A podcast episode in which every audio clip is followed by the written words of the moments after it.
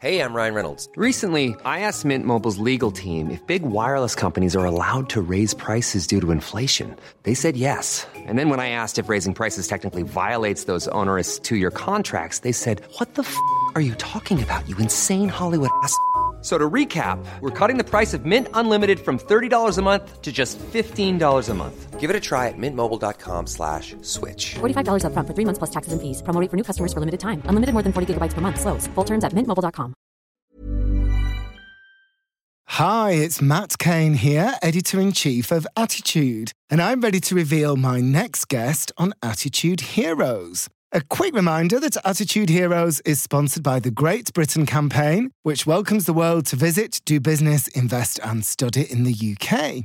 You can check out their website at great.gov.uk. And our co sponsors are Jaguar. If you'd like more information on their products, then you can visit the website jaguar.co.uk or look out for them in the latest issue of Attitude magazine.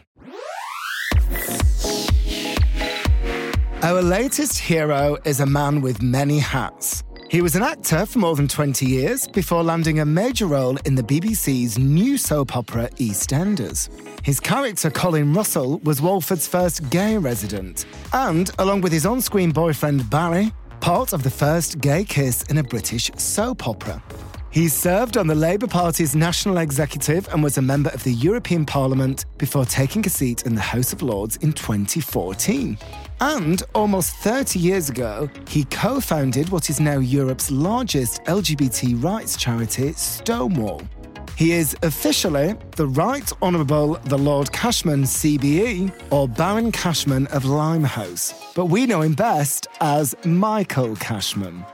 When we met earlier this month, he told me about the abuse he and his partner Paul suffered at the hands of the tabloids. Paul and I took a decision. It's interesting. The first week I was there, I got a call to the press office, and they conveyed the message from the News of the World saying they would offer me £15,000 for my storyline. That was a huge amount of money then, for my personal story, my life story. And then they said, whatever I want it to be.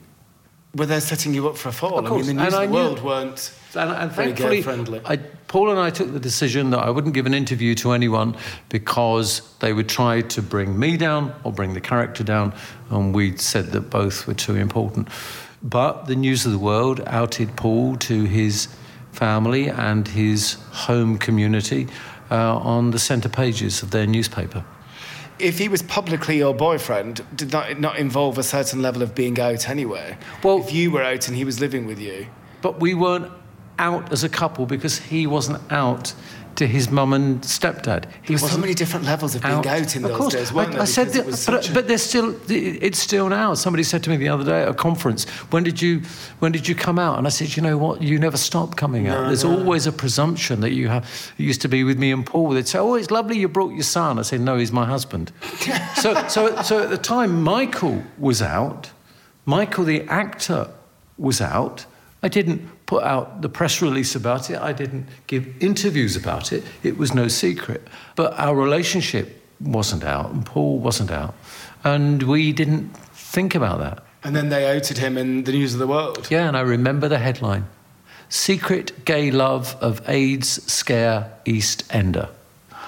And of course, I, I lived, we lived in the East End. I was in EastEnders. So The- had Colin had an AIDS scare? and there was an AIDS scare because uh, I think Barry wasn't well and they were all worried about Barry's health. And they put our address in the newspaper apart from the number.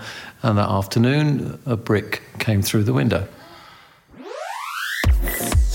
Michael Cashman speaking with me recently from his home in East London.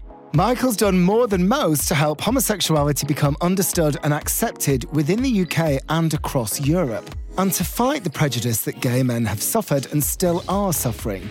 He's a true hero, and you can hear what he has to say in full in just a couple of weeks' time. See you then.